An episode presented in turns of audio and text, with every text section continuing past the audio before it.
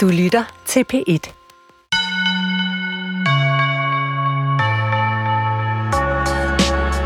I dag tager skønlitteratur på P1 dig med til Iran.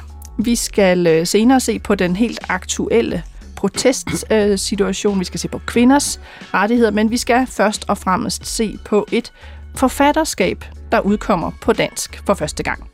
Og øh, jeg vil faktisk lade mine to gæster sige hendes øh, navn korrekt. Hvad er det, hun hedder, forfatteren i dag? Hun hedder Zoya Petersen. Mine to gæster, fordi så fik I jo meldt jer på banen. Manas øh, Firuzabadi, var det nogenlunde rigtigt? Ja, det var fint. øh, redaktør af, af den novellesamling, vi skal tale om i dag, som hedder Som alle andre eftermiddage. Øh, den er lige kommet på dansk, oversat øh, til dansk af Shahin Åkær. Og øh, Manas, du har også skrevet øh, forord til den. Ja.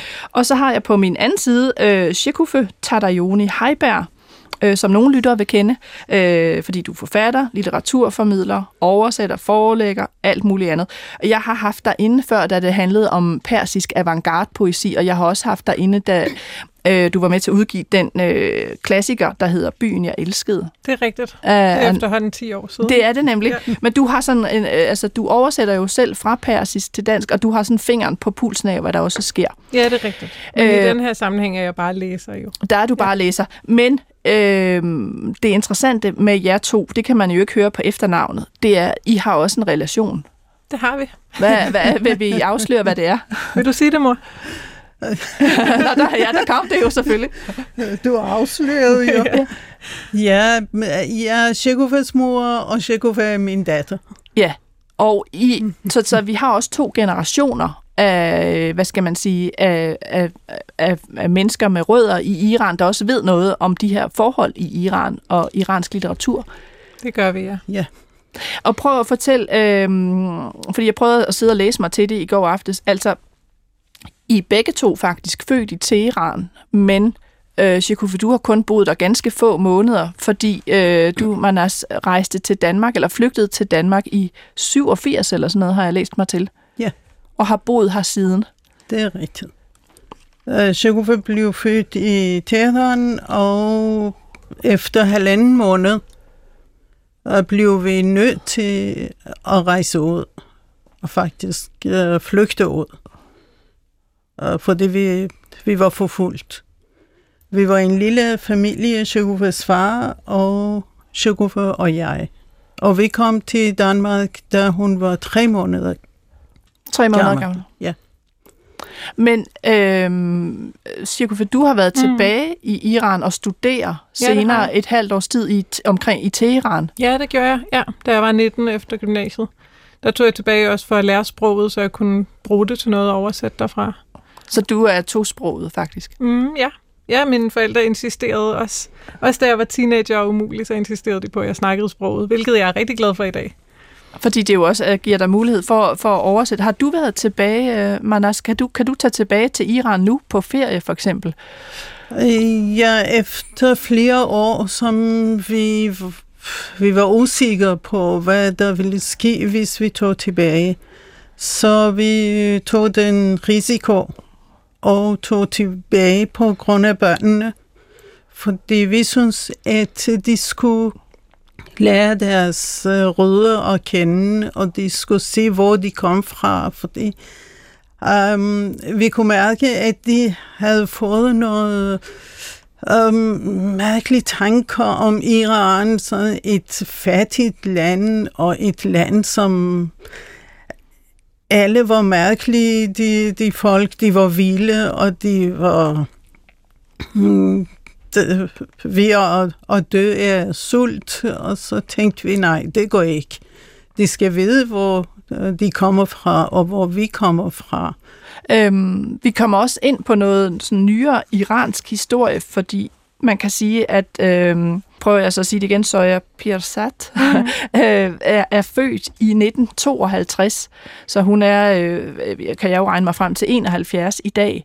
Og man kan sige, at den livsbane, hun har, strækker sig over en del af iransk historie, som er meget øh, tumultarisk, og hvor der sker mange omvæltninger.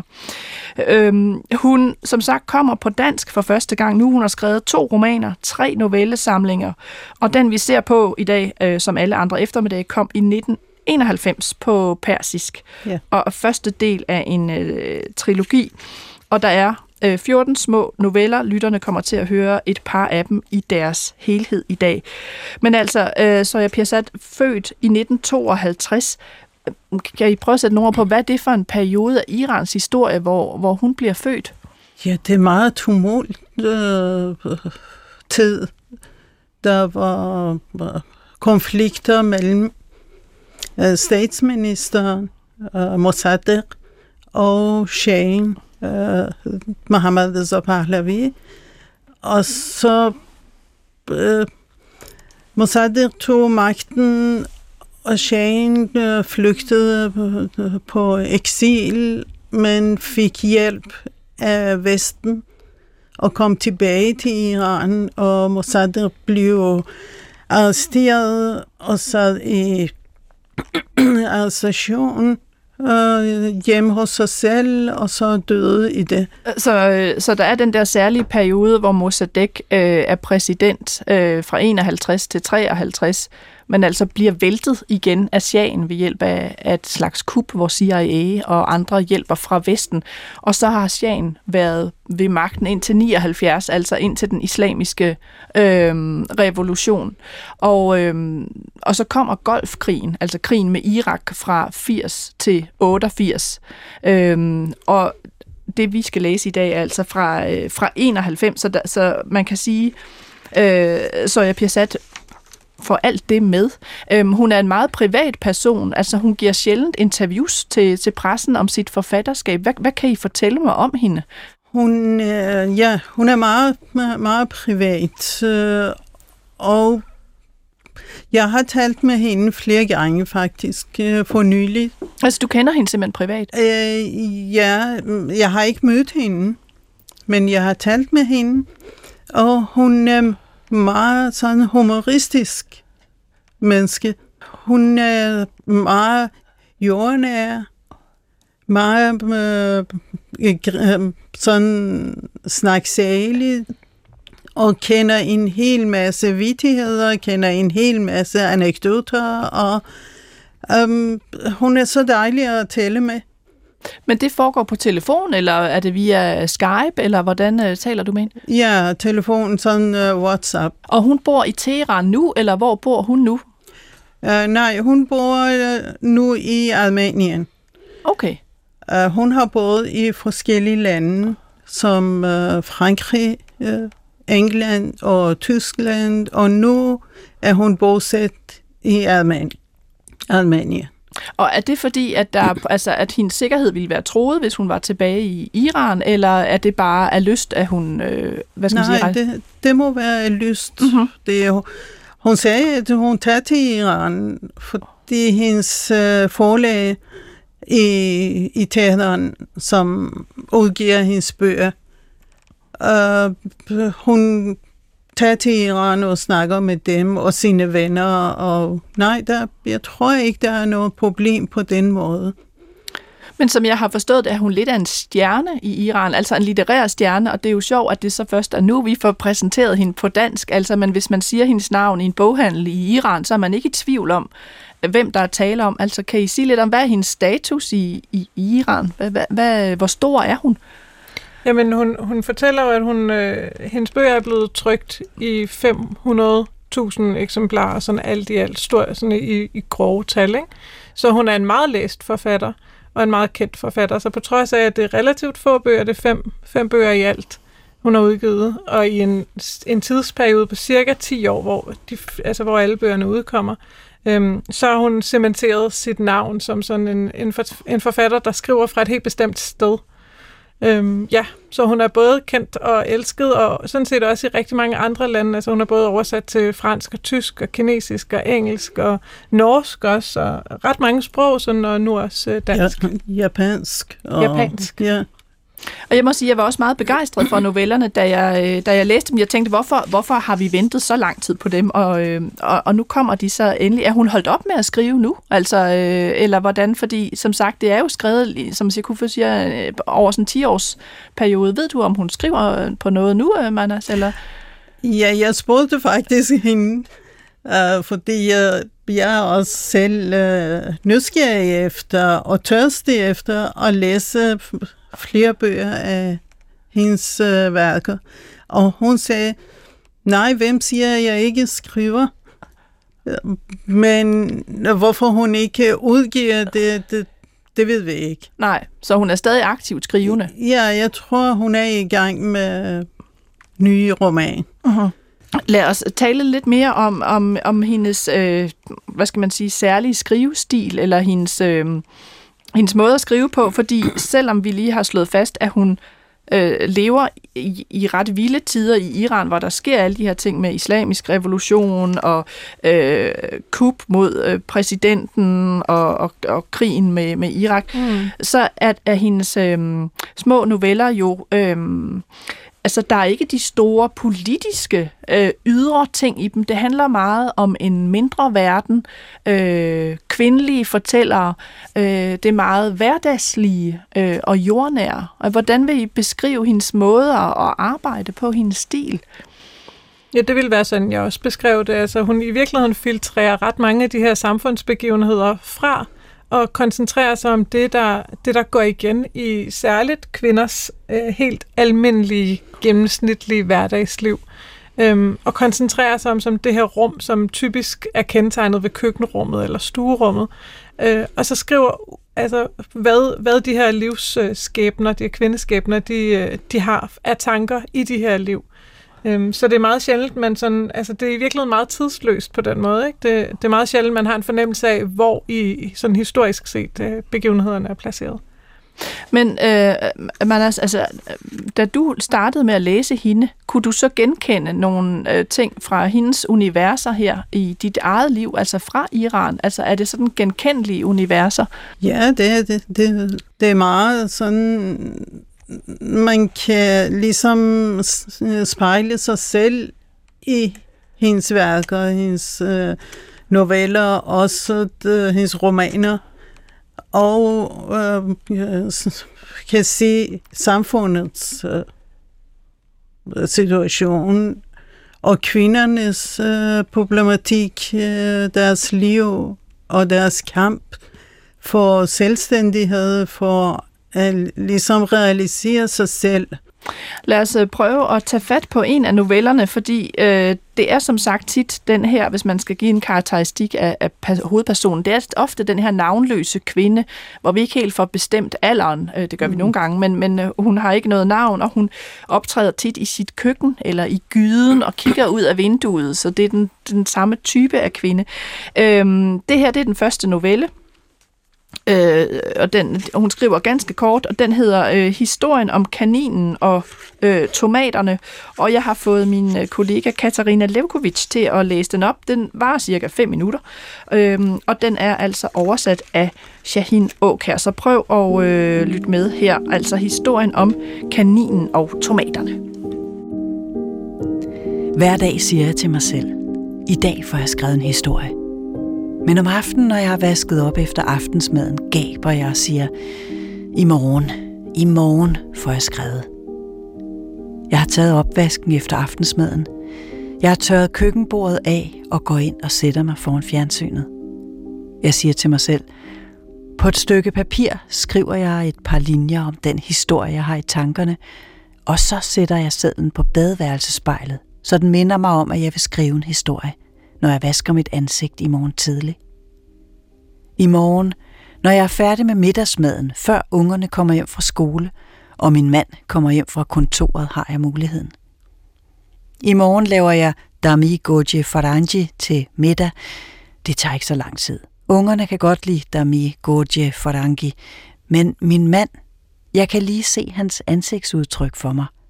Han kigger ned, spiser sin mad og rejser sig tavst fra bordet. Jeg ved, at han ikke kan lide Dami Goje Farangi, men han brokker sig ikke. Han siger ikke noget. I overmorgen laver jeg til gengæld noget mad, han godt kan lide. I overmorgen køber jeg friske krydderurter og laver gourmet sapsi. I overmorgen, hvor jeg ikke har en historie, jeg skal skrive, har jeg tid til at rense krydderurter og beklage mig til grønthandleren over hans krydderurter, som er fulde af jord og skidt. Bagefter fylder jeg en balje med vand og lægger krydderurterne i blød. Jeg vasker dem en gang og skifter vandet. Jeg vasker dem to gange og skifter vandet. Så tre gange og så fire, måske endda hele syv eller otte gange. Jeg tager briller på og undersøger urterne nøje, før jeg hakker dem. Denne gang vil jeg passe på ikke at skære mig. Jeg skærer mig altid, når jeg hakker krydderurter. Min mand griner. Efter 15 år som husmor er du stadig fummelfingret. Jeg griner også selv. Jeg ved, at han siger det for sjov. Jeg hakker krydderurterne fint. Min mor siger, krydderurterne i gourmet sapsi skal hakkes meget fint. Hun har et helt særligt håndelag, når det kommer til at hakke krydderurter. Hun hakker hurtigt og skærer sig aldrig. Det kræver også snille af svitse krydderurter. Det har jeg da lært efter 15 år. De skal stå over et lavt blus, og man skal konstant røre i dem, så de bliver godt svitsede, men ikke brænder på. Jeg må også huske at lægge bønnerne i blød i god tid, så de hurtigere bliver kogt. Sidst jeg lavede gourmet sapsi, glemte jeg helt at lægge dem i blød. Så kødet udkogte og blev most, og bønnerne blev aldrig helt færdigkogte. Min mand sagde ikke noget, men da jeg rydder bordet, bemærkede jeg, at han havde samlet alle bønnerne langs kanten af tallerkenen. Den aften sagde min datter, jeg har ondt i maven. Og min mand sænkede avisen og kiggede på mig. Han smilede og pegede ud mod køkkenet. Som så mange andre mænd ved min mand ikke, at 13-årige piger ofte har ondt i maven. I morgen kommer det ikke til at tage lang tid at lave Damigoji Forangi, og så får jeg skrevet min historie. Det er en historie for børn, jeg vil skrive. Det er en fortælling om en kanin, der falder ned i et hul, som en jæger har gravet. Hullet er dybt, og kaninen kan ikke komme op derfra. Kaninens venner finder den, men lykkes ikke med at hjælpe den op af hullet. De bringer den vand og mad, så den ikke dør sult, og de kommer forbi og taler med kaninen, så den ikke keder sig. Dag ud og dag ind bliver kaninen i hullet. Den har mad at spise, og den har det varmt og trygt, men den har alligevel lyst til at komme op igen.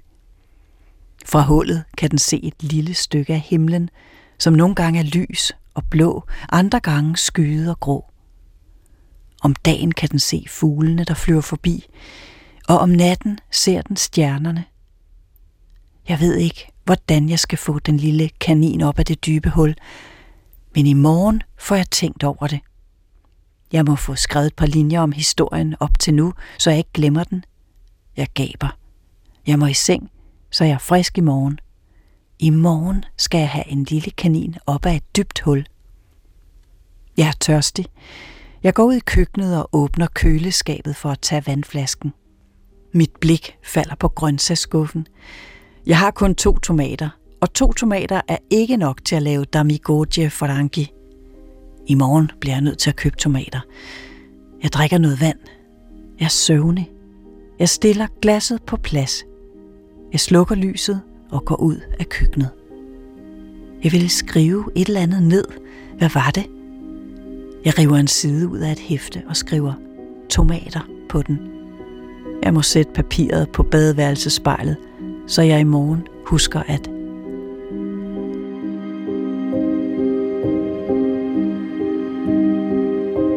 Det var historien om kaninen og tomaterne af Soja Pirsat, øh, indlæst af min kollega Katarina Levkovic, og altså oversat af Shahin Åkær. Øh, forfatteren er aktuelt første gang på dansk med øh, den novellesamling, der hedder Som alle andre eftermiddage. Og øh, jeg sidder her i studiet med Shekufe Tadayoni Heiberg og øh, Manas. Nej, det var ikke rigtigt. Var det rigtigt? Manas? Manas? Næsten. Manas. Manas. øh, Firuzabadi. Ja. Jeg ved ikke, om jeg har nogen øh, fremtid som, øh, som, øh, som sådan en stor sproggeni, men Øh, prøv at sætte lidt ord på, øh, hvis I kan. Øh, hvad, altså, hvad er det, vi skal lægge mærke til i den her øh, novelle? Fordi jeg kan jo godt pege på nogle ting, men hvad lægger I mærke til, når I hører den, og hører den oplæst som nu? Det fortæller om øh, kvindernes øh, hverdag og øh, gentagelse af øh, det arbejde, de laver, og drømmen om at realisere sig selv øh, på en anden måde, gør, gør noget for at komme ud af den hverdag. Mm.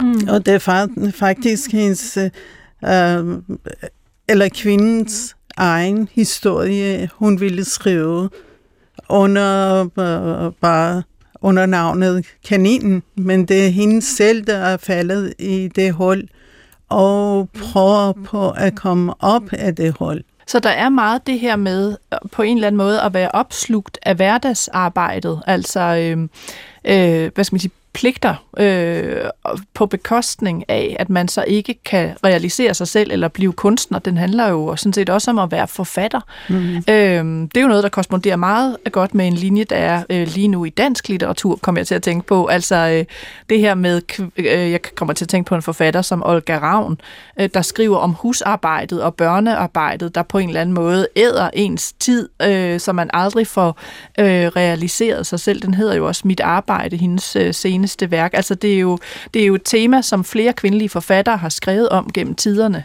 det her. Øhm, er der noget, tænkte jeg på noget særligt iransk i den måde, hun øh, stiller sine øh, universer op på? Jamen altså, hun, hun peger jo på de her sådan, hverdagselementer, som godt kan være ret iranske. Ikke? Hun skal til grønhandleren og købe grøntsager i store bunder fulde af skidt, og hun har allerede den her sådan, dialog med, med grønhandleren i sine tanker, hvor hun skal brokke sig, og han skal øh, forsvare sine grøntsager. Og, så der er hele det her, sådan, hvordan er hverdagen øhm, struktureret, hvor for eksempel manden og børnene kommer hjem og til frokosttid, altså midt på dagen, og skal have varm mad. Så hele hendes dag er sådan delt op i, at så kommer de hjem, og så skal de ligesom øh, forsynes med mad, og så skal hun begynde at tænke på aftensmaden, og sådan, ja, så der er både noget enormt relaterbart, ikke? Det er også derfor, at er, hendes værker er så store i Frankrig, for eksempel. Det, det, der er noget, der er enormt almenmenneskeligt og kvindeligt i det her med husarbejdet, og så er der sådan nogle elementer, som for eksempel øh, madretterne, hvor hun også, altså Zoya Pilsat insisterer på, at øhm, madretter de skal udtales på persisk. Der skal ikke, altså oversætteren skal ikke lave en eller anden øh, selvopfundet dansk oversættelse af, hvad den ret kunne hedde. Det er vigtigt, at man altså ærer det her, det nære, og øh, hvad det er for nogle materialer, og hvad det er for nogle grøntsager, der er taget i brug. Og det er jo ret interessant, fordi da jeg skulle have indlæst øh, novellen, øh, så vidste jeg, at øh, hvis ikke jeg fik en løsning på det, så ville Katarina også spørge mig, hvordan udtaler man det her? Mm. Og jeg prøvede at google alt muligt og finde videoer. Jeg kan godt finde videoer, hvor retten bliver lavet, men jeg kunne ikke finde videoer med udtalelser. Jeg måtte bede dig, jeg kunne føre mig indtale det på en lille sådan mm. voicemail, og så sende den videre til Katarina. Øh, prøv lige at fortælle, fordi jeg har også på fornemmelsen, at jeg som læser går glip af lidt ved de her madretter, altså at de betyder noget bestemt, øh, og er kendte selvfølgelig i Iran som nogle særlige retter. Altså den ret, hun laver her, øh, eller skal lave her, hvad er det for en ret? Den her ret, øh, Damigo Jafarangi, det er en meget enkelt uh, risret. Uh, det er en blanding af ris og tomater, og så salt, uh, ikke peber, kun salt og måske lidt øh, krydderier, og man, man kan godt sige, at det er en af de nemmeste retter, som hun vælger, Og i forhold til den anden ret, som hun nævner bagefter, råd med sabzi, som tager lang tid at rense krydderurter og vaske dem og hakke dem og svitse dem og um, sætte bønner i øh, blød i god tid i forvejen, som tager meget længere tid. Men det er jo interessant så, øh, at for en øh, indfødt iransk læser, så vil man forstå, at den ene ret tager lang tid at lave, den anden kort tid. Så, så når der står det her med retterne, er det også i forhold til, øh, hvad skal man sige, hendes selvrealiseringstrang. Altså hvis hun vælger den korte ret, øh, så kan hun ikke gøre manden helt tilfreds. Den er han ikke mm. så vild med. Til gengæld kan hun nå at få skrevet sin historie.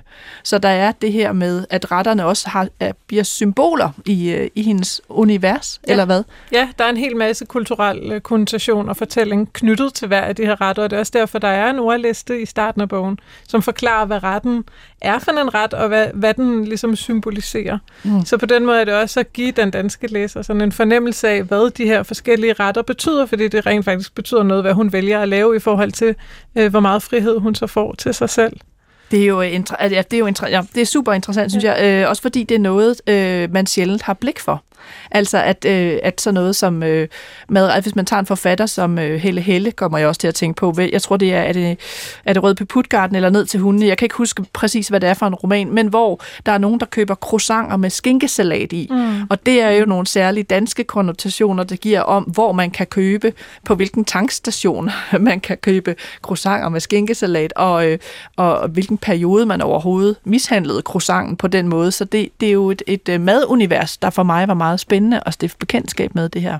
Mm. Øh, ja, vi havde faktisk lidt øh, diskussion og snak om øh, de her retters navn, om de skulle blive oversat til dansk, eller vi skulle bruge, øh, bruge den originale navn.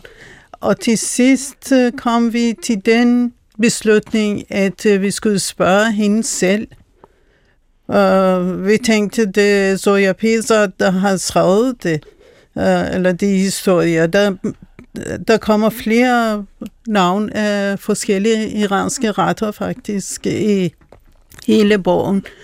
Og hun mente, at det skal være øh, den sådan originale navn. Og og det var sjovt, at hun sagde i telefonen til mig, at hvad, kan man ikke, eller tænke, at man øh, oversætter croissant til, til dansk eller til persisk, yeah. så hvad kommer der ud af det? Yeah. Eller sushi, eller, eller sådan noget. Det, det gør man ikke. Navnet skal være navnet. Det skal være originale. Det synes jeg, hun er fuldstændig ret i. Mm. Altså, vi er over, ja, netop, mm. croissant, hvad vil det være? En lille butterdejsbold? Ja, det kan man jo ikke. Så en croissant er en croissant, og de her retter er de her retter.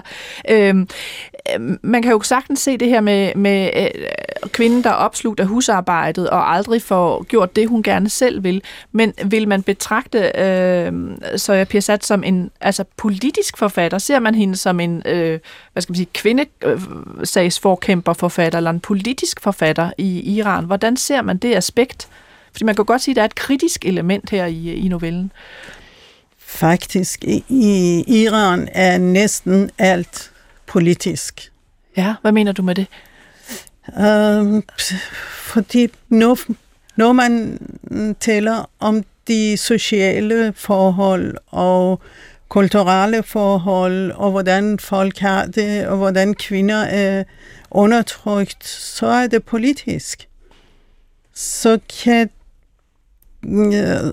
så er der nogen, der lærer noget af det, og bliver påvirket af det. Og øh, hvor meget og hvordan, det kan vi ikke se, men det kan godt blive betragtet som politisk. Men det er, det er meget mere sådan øh, social realisme, hun skriver, og du nævnte også Helle Helle. Og jeg tænkte også, da jeg læste Helle Helle for første gang, tænkte jeg på hende faktisk, på Zoya Pirsat, at de ligner en del øh, hinanden. Som øh, ligesom man kan læse meget mellem deres linjer, og øh, hver gang man læser igen deres værker, så opdager man noget nyt. Så det er ligesom, man opdager flere lag i, i deres værker. Ja, det synes jeg er rigtigt. Og det der med, at der er en stor øh, sensitivitet over for detaljen. Altså når man også forstår de konnotationer, der er, eller øh, altså så synes jeg, at øh, altså, fordi der er jo ikke, altså det er jo lige, om jeg så må sige, lige ud af landevejen, øh, sprogligt, altså det er nemt forståelige sætninger, men alt det, der ligger i lagene. Hvad, hvad siger du, Jacob? Jamen jeg tænker bare, man kan også, man kan også godt læse hende apolitisk, ikke? Eller hun er ikke sådan en, hun er ikke sådan, øh, hun vækker ikke sådan rør, eller hun er ikke provokerende på samme måde som andre, øh, for eksempel kvindelige iranske forfattere, har skabt en masse sådan øh, opstand omkring deres øh, litteratur, fordi den gik sådan i, altså i kødet på nogle forskellige emner. På den måde kan man læse det som bare historier fra en hverdag, men jeg er også helt enig med min mor i, at det er, det er super politisk, netop fordi hun øh, hun ærer de her detaljer, ikke? Hun, hun øh, insisterer på at vægte detaljerne. Det her med retterne er jo også, udover at være historiske eller sådan kulturelle konnotationer, så er det også at give plads til den kvindelige virkelighed. Og sådan ligesom antiheltehistorien. Det her det handler ikke om at komme fra A til B på en eller anden storslået måde. Det handler om at fortælle det cirkulære, det som man gør igen og igen hver dag, og give det plads og give det lov til at være en del af en historie.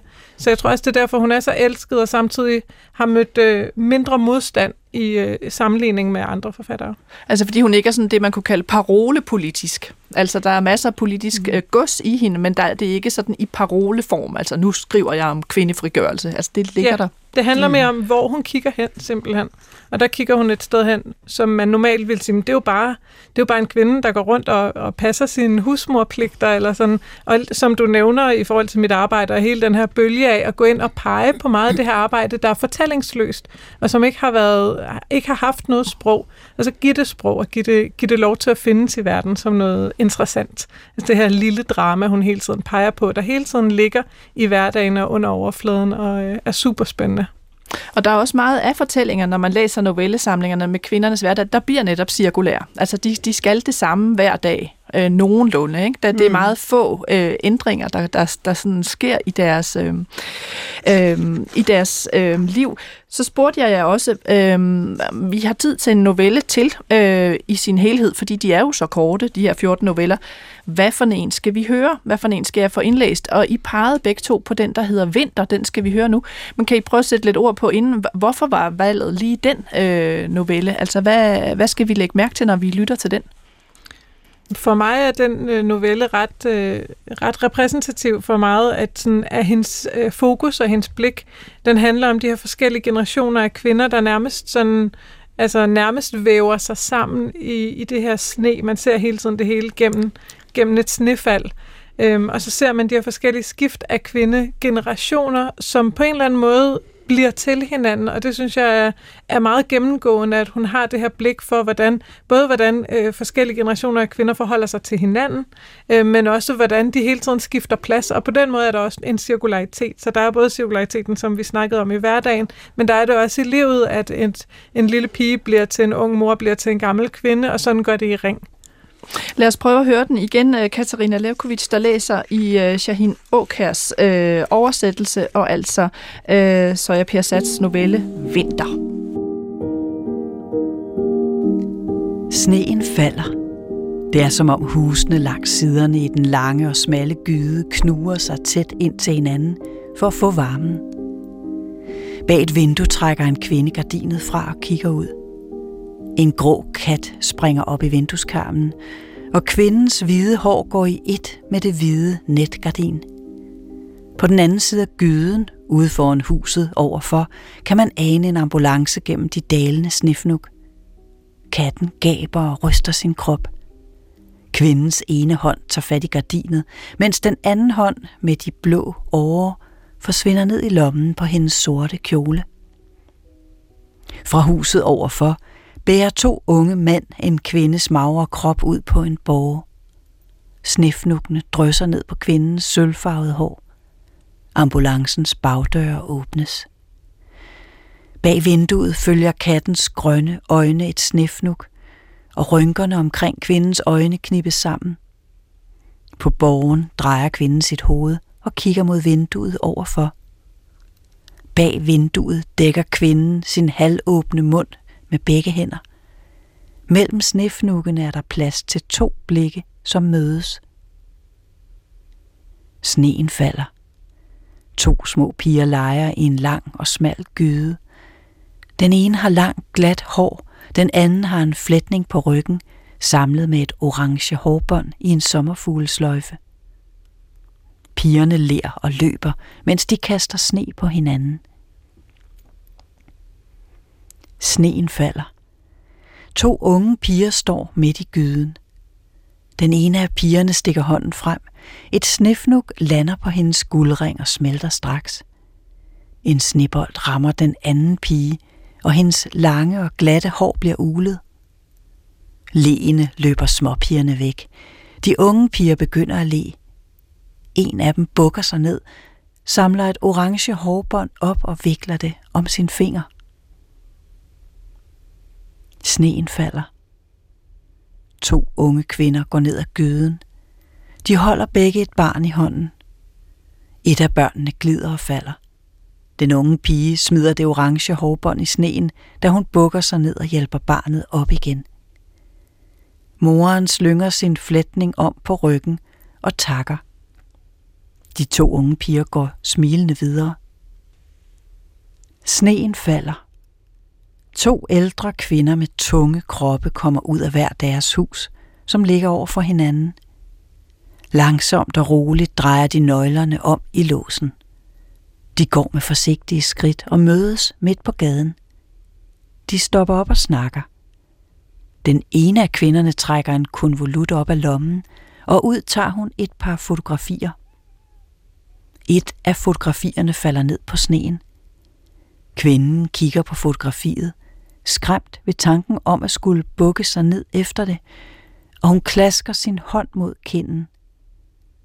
En ung kvinde, som går forbi, slipper sit barns hånd, bukker sig smidigt ned og samler fotografiet op. Den ældre kvinde takker og tørrer den våde sne af fotografiet. Sneen vil ikke lade være med at falde. Ambulancens mørke udvisker kvindens silhuet. Bag vinduet i huset overfor giver kvindens ben efter.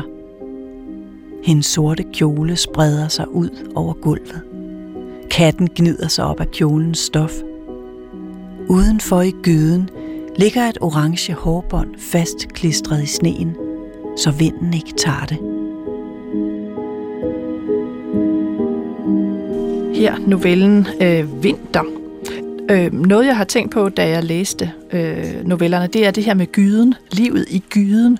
Er gyden noget særligt iransk? Altså, vi har jo selvfølgelig også gyder i Danmark, men er det sådan en særlig måde at bo på, hvor man sådan er lidt øh, indrammet og kan kigge ud? Eller øh, hvad er det med de her gyder, hvor kvinderne bor og kigger ud?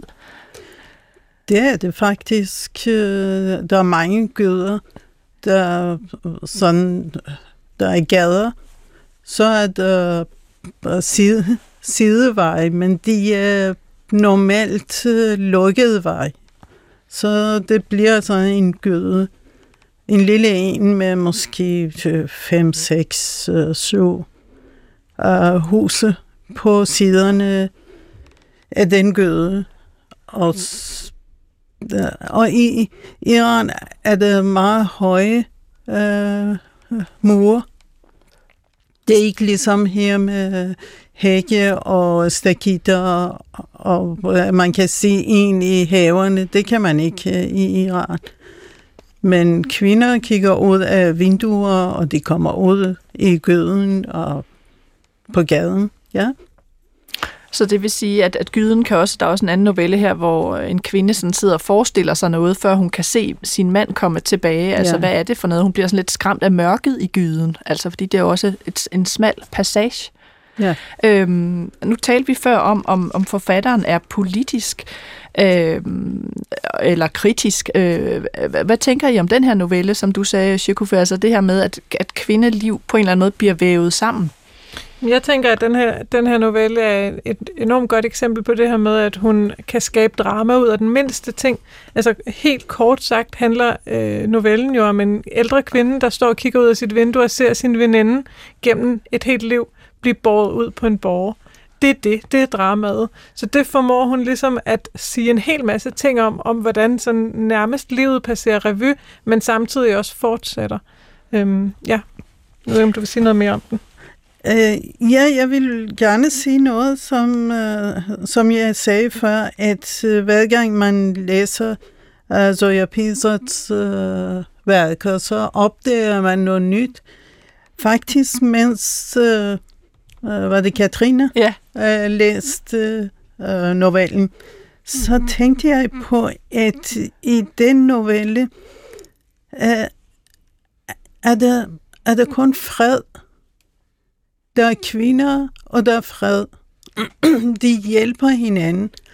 Der er fred i den gyde. Der er ikke noget konflikt, der er ikke noget krig, der er ikke noget, øh, noget vold. Og så, øh, jeg synes, det er meget politisk. Altså det her med, at hvor kvinder hersker, eller hersker, er, er der ikke, øh, hvad skal man sige, konflikt, der er mere solidaritet. Ja, Det Men, kunne man godt læse ind i det, ja. Og så kunne man også læse, at gyden er det her forlængede rum af kvindens private liv. Det er der, hvor samfundet ikke endnu Mhm. ligesom har øh, ligesom taget øh, dominansen, men hvor børnene får lov til at lege, og hvor kvinderne har sådan en, ligesom sådan en form for øh, ja, portal mellem kvindens private rum og den ydre verden. For et par år siden øh, interviewede jeg en, øh, en anden øh, iransk forfatter, som er meget kendt i Danmark, øh, Shanush Parsipur, mm. som Mhm. var her, og øh, øh, som har haft problemer med, øh, hvad skal man sige, iransk politi eller iransk øh, lovgivning i forhold til sine romaner. Øh, i hendes univers, øh, Kvinder uden mænd er oversat, og der er oversat et par andre romaner til dansk. I hendes øh, univers er der jo meget det her fantastiske, altså kvinder bliver til træer, eller øh, der sker sådan helt øh, vilde ting. I de her noveller øh, kan man læse en af dem, som at en, en kvinde taler med en, en død kvinde eller et spøgelse, og der er også noget andet med nogle øh, s- insekter, der ligesom svulmer op. Men, men holder hun sig helt, øh, så jeg bliver sat fra det fantastiske, eller hvordan, øh, hvor, hvor ligger hun i der? Hun holder sig jo ikke helt fra det. Der er nemlig sådan nogle afstikker med de her myrer, der bliver store, og græshopperne, der kommer. Og sådan. Men, men overvejende, ja. Altså overvejende er hun, øh, virker det til, at hun er mere optaget af det, der findes. Og øh, det, der er, det, der er genkendeligt og relaterbart, og det, der er taktilt. Øhm, og derfor tænker jeg også i forhold til det her med mændene, at nu har vi i Danmark den her sådan lidt nye bølge af, hvad kan man sige, faderskabslitteratur, eller sådan en, en åbnen op for, at manden også har behov for den nære fortælling, og ikke kun ligesom skal, skal styrte ud med karrieren og sådan heltefortællingen. Så derfor så, der er også, der er også to af øh, novellerne, hvor det er en, der er en mandlig hovedperson. Så der er også sådan et potentiale for, at mænd ligesom også kan se en genkendelig hverdag i det. Øh, Det kræver selvfølgelig bare, at man åbner op og er interesseret i at og har blik for, at det er, det er værd at ligesom øh, bide mærke i, øh, i det drama, som hun præsenterer der. Og spændende, at du nævner øh, faderskabslitteraturen, hvis der nu sidder nogle lyttere og tænker, hvad nu det? Altså øh, Victor Bøje Lindholm, øh, Rasmus Nikolajsen, Duncan Wiese, øh, er nogle af de mandlige forfattere, der sådan for nylig har, har skrevet om, om det at blive far. Øh, og en af dem er i et program her senere i år, øh, kan jeg godt love. Kan I sige lidt om, inden vi kaster os over sådan selve situationen i Iran, og hvor, hvor vores tingene står lige nu, og hvor det går hen, der synes, øh, og det har jeg også tænkt meget på, der synes at være i Danmarks en særlig forkærlighed for iransk kultur og litteratur. Altså der er øh, øh, Fedul øh, redigeret den der avantgarde-antologi. Øh, der har været øh, noget med den kvindelige digter Farouk. Øh, ja. øh, Parsipur var her for et par år siden, som sagt. Øh, vi har den film, der hedder Holy Spider, øh, Ali Abbasis film, som er det danske Oscar-bud, hvoraf at nogle øh, dele af den i hvert fald, øh, altså den meget konkret iransk politiske med kvindemor i Teheran.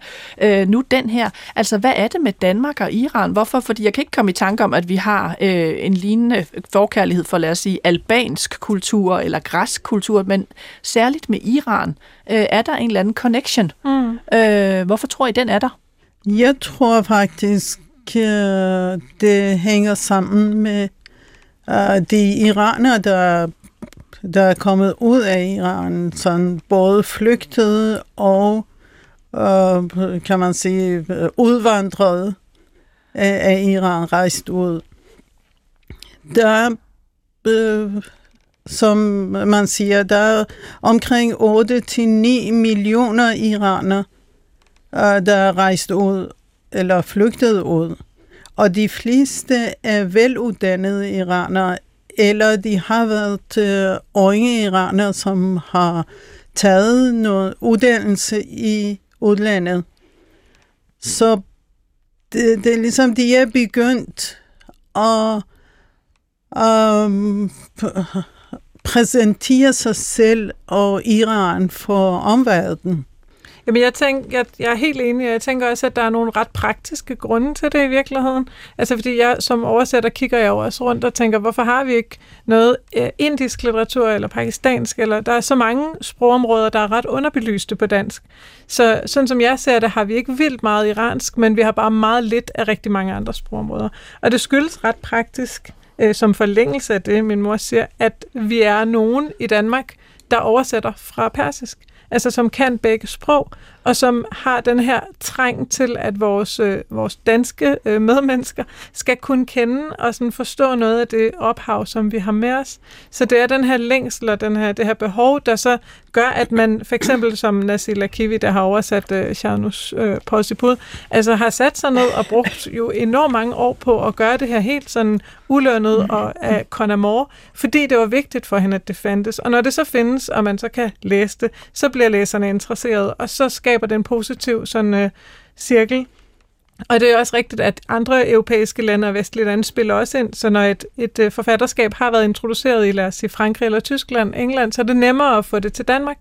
Så det har hele tiden sådan en positiv effekt, at der er interesse fra herboende eksiliranere, men samtidig også, at den er synergi, at læserne begynder at interessere sig for det. Så for eksempel Fudur fik en rigtig god modtagelse.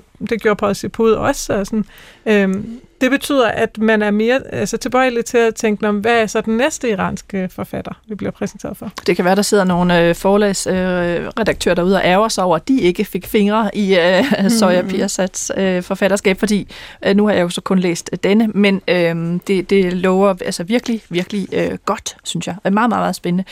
Jeg synes, vi skal forlade det øh, for at slutte af med, med, med noget, der sker lige nu i Iran. Det vil jo næsten ikke give mening andet, øh, kan man sige. Og øh, vi skal lige høre øh, en lille smule øh, musik, og, øh, og det er en, en, øh, en sang, du har øh, valgt, øh, Manas. Øh, det er den øh, persiske udgave af, af den, øh, hvad skal man sige, italienske antifascistiske øh, kampsang fra 2. verdenskrig, altså Bella Ciao, øh, som nu er blevet indspillet af to yngre kvinder øh, i, øh, i Iran på persisk. Hvorfor var det lige den, vi skulle øh, høre? Teksten er rigtig god på persisk, øh, og, og den er kendt i verden. Så folk øh, som i Danmark kan re- relatere sig selv til det, og øh, ligesom kender det øh, i forvejen. Så jeg tænkte, det kunne være passende at spille i dag. خاک این گندم تو خیابونه خوشه خشم من و تو تشنه بارونه حق ما کم نیست زانوی غم نیست قلب ما که دور از نیست دنیای تازه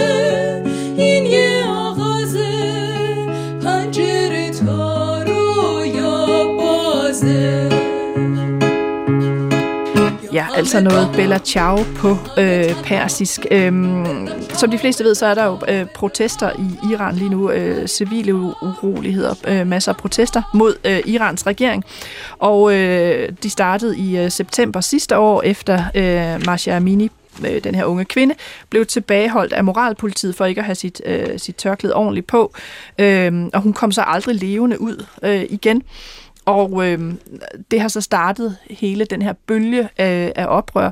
Jeg har fundet et lille klip øh, på engelsk fra øh, tv-stationen Al Jazeera, øh, som her omkring årsskiftet prøvede at samle op på, altså hvordan går det med oprøret i Iran? Hvad sker der lige nu? Og så kan vi tale videre om det bagefter. Men prøv lige at lytte med her det næste øh, halve minut, så får man en, en ret god fornemmelse af, af situationen. Det er på engelsk. Ever since 22 year old Masa Amini died in police custody back in September, Iranians have been protesting, with women and young people leading the calls for change. As soon as they started, they were calling for the downfall of the regime. We had, you know, women taking off their headscarves, cutting their hair, chanting very radical slogans. Iran's leaders are calling the protests riots and say they're being orchestrated by foreign enemies. Authorities have tried everything in their playbook to respond, ranging from use of lethal force against protesters to arresting human rights defenders and protesters and activists to handing them death sentences to putting out propaganda and misinformation. Her øh, et lille klip fra Al Jazeera, som jo slutter af med at sige, at man er jo begyndt allerede nu øh, med at hive folk øh, ind i retssystemet og udstede domme over dem, der har øh, protesteret. Det har allerede medført dødsstraf og øh, nogle henrettelser indtil videre. Det er der, hvor, hvor sagen står. Øhm, hvis I skal prøve at, at, at give jeres bud på, Øh, dels hvad der sker lige nu i Iran, også i forhold til det, vi har talt om, men også hvor det bevæger sig hen. Altså, øh, er det et oprør, der vil øh, få betydning fremover, eller øh, vil det dø ud igen? Altså, hvad, hvad er jeres fornemmelse? Jeg tror ikke, øh, den, den dør ud det, situationen er sådan, at folk er utrolig trætte af den fattigdom, af den undertrykkelse, af, af den måde øh, styret styrer landet. Og det vil gerne have forandring. Og det kan godt være, at det, den går lidt ned, og man, jeg er sikker på, at den kommer op igen. Og har I nogen... øh, Hvad, hvad siger du, øh, Shakufa? Jamen, det, er den, det, det kører jo på femte måned nu, så det er ret lang tid i virkeligheden, hvor momentum har været sådan enormt højt, og folk har været enormt meget på. Så der er sådan, det er stillet lidt af lige for nu. Men sådan, teorien er nemlig, at, at folk de samler kræfter, der er også noget altså, praktisk i forbindelse med, at øh, de unge de, de sidder til eksamener lige nu. Der er sådan en bestemt adgangsgivende eksamen, man skal gå til for at kunne komme på universitetet, som tager en, en enorm sådan, krævende. Øhm, så lige nu der er det som om, at øh, de unge i Iran, de fokuserer lige på noget andet, på deres eget liv, og sådan. Øh, måske også med en forhåbning om, at nu må øh, altså udlandet, eksiliraner og hele verdenssamfundet gerne tage over.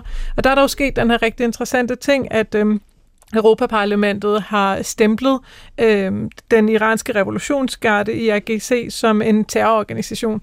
Og, øh, og i dag, hvor vi taler sammen mandag, der øh, skal øh, udenrigsministerne i Europa også mødes og beslutte, om de vil gøre det samme. Og det kan få ret afgørende betydning for, hvordan øh, revolutionsgarden kan øh, manøvrere i verden. Altså deres bankkonti vil blive fastfrosset, og de vil ikke have mulighed for at lave samhandel overhovedet, hvis det sker. Så det vil være en kæmpe sejr, et kæmpe skridt på vejen, øhm, som man sådan lidt håber på. Så der er den her ping-pong, ikke? Så iranerne har gjort enormt meget, de har været enormt meget på gaden. Nu holder de lige en lille pause, nu skal der ske noget andet, og så samler de helt sikkert op på det igen. Men hvis vi, hvis vi trækker trådene til, øh, til nogle af de noveller, vi har talt om, altså øh, det her med øh, kvinders muligheder øh, for at realisere sig selv, kvinders rettigheder, så lader det som om, at protesterne øh, på en eller anden måde sætter et lighedstegn mellem den kønskamp, altså at, øh, at den unge kvinde her øh, på grund af sit køn og sit tørklæde har været udsat for overgreb og død, at, at, at sætte lighed mellem kønskampen og kritikken af regimet, altså at det på en eller anden måde kommer til at hænge sammen. Ja, det gør det. Hvordan kan det være? Altså, at, fordi det er jo, øh, altså vi ser der også andre steder i verden, hvor øh, kønskamp og kritik af regimet hænger sammen, men der er ikke så tydeligt, altså det er meget mm. tydeligt i den iranske oprør, at det også er en kamp for kvinders rettigheder. Ja. Ja, og sloganet er jo kvindeliv, frihed, så det er sådan, det er kvinder, der har gået forrest i kampen, og det er kvinders øh, kamp, der har stået sådan øverst på dagsordenen, og det hænger jo meget sammen med, at den, den det iranske styres måde at, øh, øh hvad hedder sådan noget, øh, øh, dominere over sin befolkning, har, er, er gået primært ud over kvinder, mm. også ud over hele øh, befolkningen, ikke? også ud over alle arterne, over naturen, over alt muligt. Men kvinderne har særligt stået for skud, fordi de fra starten af revolutionen blev bedt om at tage tørklæde på, og så fulgte der de her en hel masse begrænsninger i deres måde at færdes i verden på med. Øhm, så de går forrest og kræver sådan en, i virkeligheden er det også en form for omsorgsrevolution. Ikke? De, vil, de vil et liv, der er, at de vil en fortælling og en, en, et samfund, der er styret på en helt anden måde, en helt anden demokratisk øh, måde. Så de går forrest, og den stemme er meget sådan markant. Men ved vi noget om, hvor forfatteren står, altså Soja Pirsat? Altså nu bor hun ikke i Iran lige nu, så man kunne sige, hun, hun kan jo så være mere kritisk end dem, der eventuelt bor i Iran. Altså ved man noget om, hvordan hun forholder sig til den her revolution, eller øh, revolutionsmuligheder, der ligger nu? Det er lidt svært at, at sige noget om, hvad de andre øh, tænker og øh, tror på, men jeg går ud fra, at øh, hun er med øh, det her protester, og ej, ikke måske fysisk, det ved jeg ikke, men øh, sådan øh, tankemæssigt. Ja, hun er, jo også sådan, hun er jo ikke på sociale medier og sådan noget, så på den måde er hun mm. ikke en, en aktiv stemme, men bare i kraft af hendes litteratur og hendes politiske projekt, kan man nok kan man være ret sikker på, at det er en fortsættelse af det projekt, hun også har, har i gang sat. Ja. Mm. Men kan man risikere øh, her til sidst, altså ikke fordi jeg skal trække det i en negativ retning, men kan man risikere, at det her oprør bliver så farligt for regimet, at man strammer grebet endnu mere om øh, intellektuelle og forfattere, altså indskrænker rummet mere, eller er der ligesom brudt et hul igennem, som man ikke kan lukke igen? Jeg vil nok sige, at det kan man, det kan man sagtens risikere. Det, det, altså allerede nu er situationen meget vanskeligere for iranere at leve i, end den har været før. Men det med, med øh, håb om, at altså at vælte regimet, ikke? så man har ligesom erkendt, at reformer ikke er vejen frem. Det nytter ikke noget, det her man har gjort de sidste 44 år, med hele tiden at gøre lidt mere plads til friheden. Nu vil man gøre fuld plads til friheden, og det kræver, at øh, regimet går af simpelthen. Så det er så for en periode vil der sikkert være al, altså mere, mange flere begrænsninger, både for kulturelle og almindelige mennesker, og så er det forhåbentlig forbi. Så nu er det alt eller intet? Ja.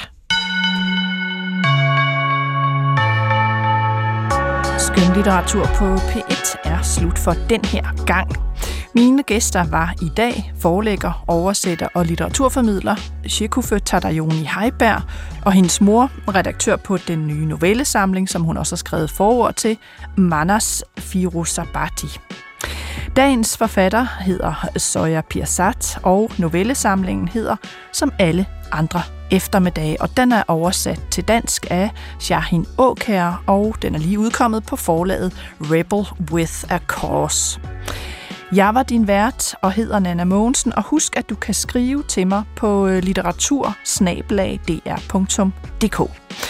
I næste uge står den på en ukult klassiker, og så siger jeg ikke mere. Og så kan du fra i morgen høre podcastserien Jeg skammer mig med øh, forfatter Helle Vincent som hovedperson. Her tager hun fat på, hvordan og hvorfor skam kan følge et øh, menneske som en skygge hele livet. Og gæsterne er alle fra Thomas Korsgaard til Alex Vandopslag. Vi høres ved i næste uge.